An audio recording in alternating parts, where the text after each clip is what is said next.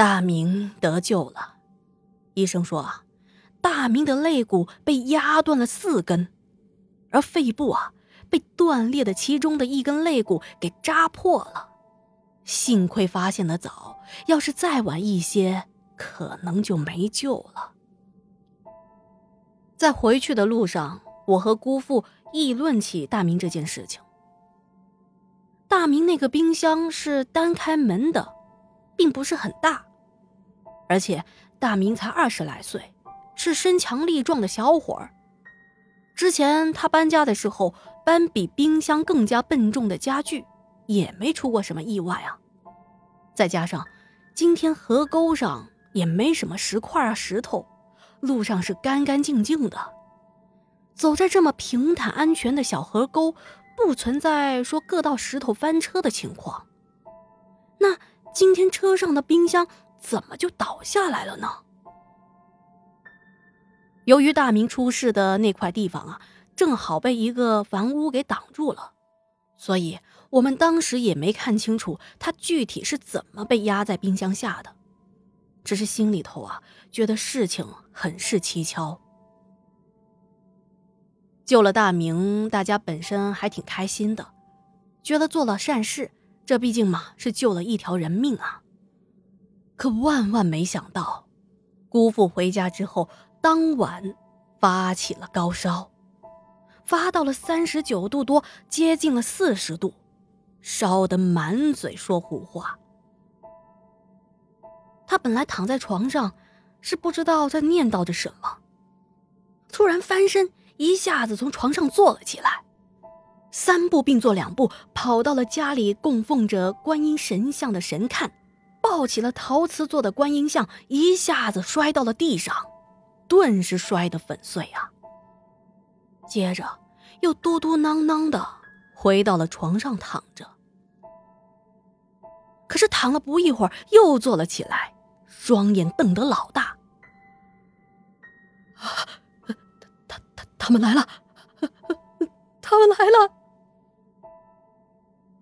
他哆嗦着，紧接着双手抱着自己，缩到了床角，惊恐的说：“啊，我我不去，我我不去，我我不跟你们去。”啊！走开，走开呀！说着说着，滚下了床，接着他扑通一声跪在地上。啊啊！于于大爷，我求求你了，我我求求你，别别带我去，别带我去，我不去，我不去啊！一边说还一边磕头。就这么闹腾了一宿啊。姑姑在一旁抹着眼泪。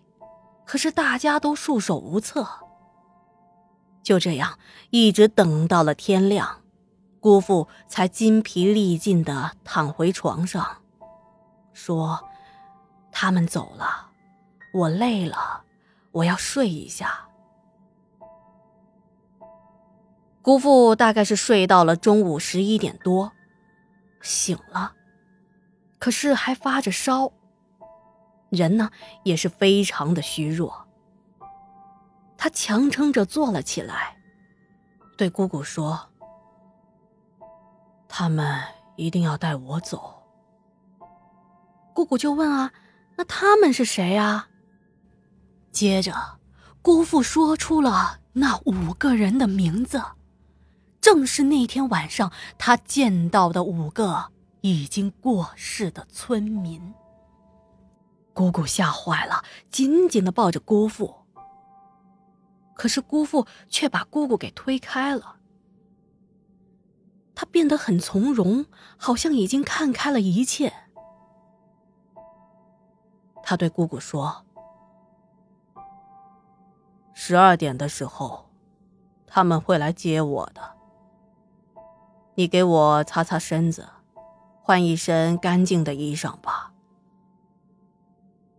而六神无主的姑姑不敢怠慢，就照着姑父所说的做了。姑姑还问姑父要不要吃点什么东西，饿不饿？姑父说也行，那你就给我煮点粥吧。等姑父换完了衣服，吃完了饭，他躺回到床上，双眼一直盯着天花板。在这个期间呢，他也一直没有说话。过了一会儿，他说：“他们来了，他们抬着轿子来接我了。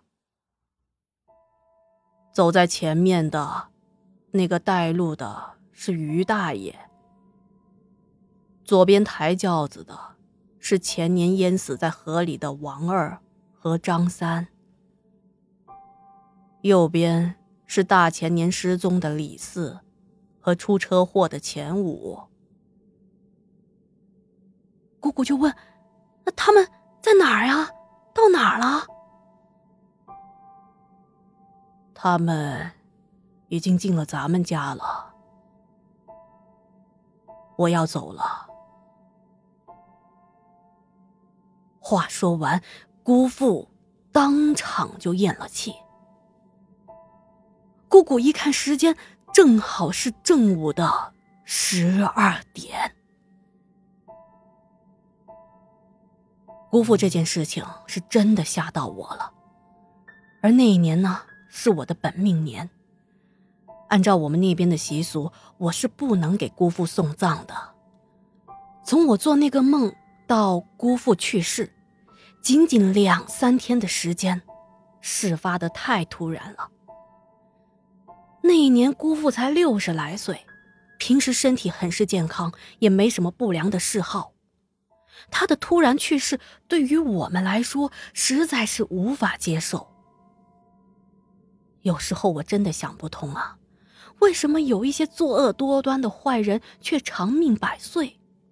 而慈祥健谈、热心善事的姑父，怎么就说没就没了呢？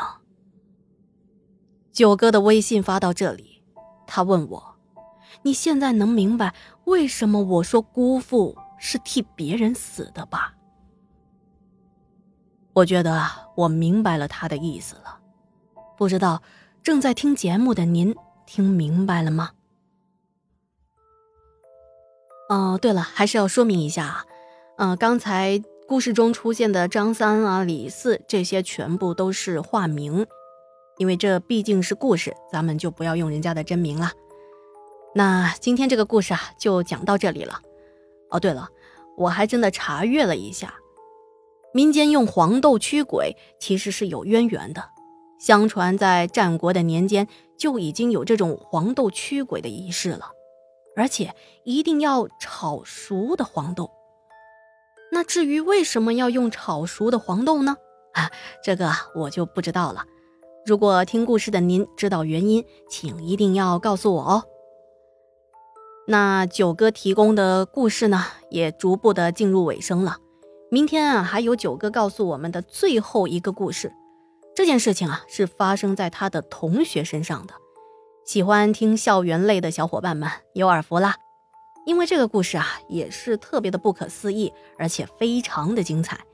还没有订阅的伙伴们，记得要点击订阅，以免错过明天的故事哦。好啦，那今天的节目也差不多了，觉得天下的故事讲的还不错，那还是要拜托您，可不可以给天下一个五星好评啊？可不可以帮天下点赞、打 call、宣传、转发一下呢？并且啊。欢迎在节目的下方多多的留言，因为留言呢可以给节目带来热度，帮助天下鬼语在新品榜的榜单上名次再往上走一走。在这里呢，感谢大家的支持啦！天下故事，天下说，我们下期节目不见不散。祝您好梦，晚安。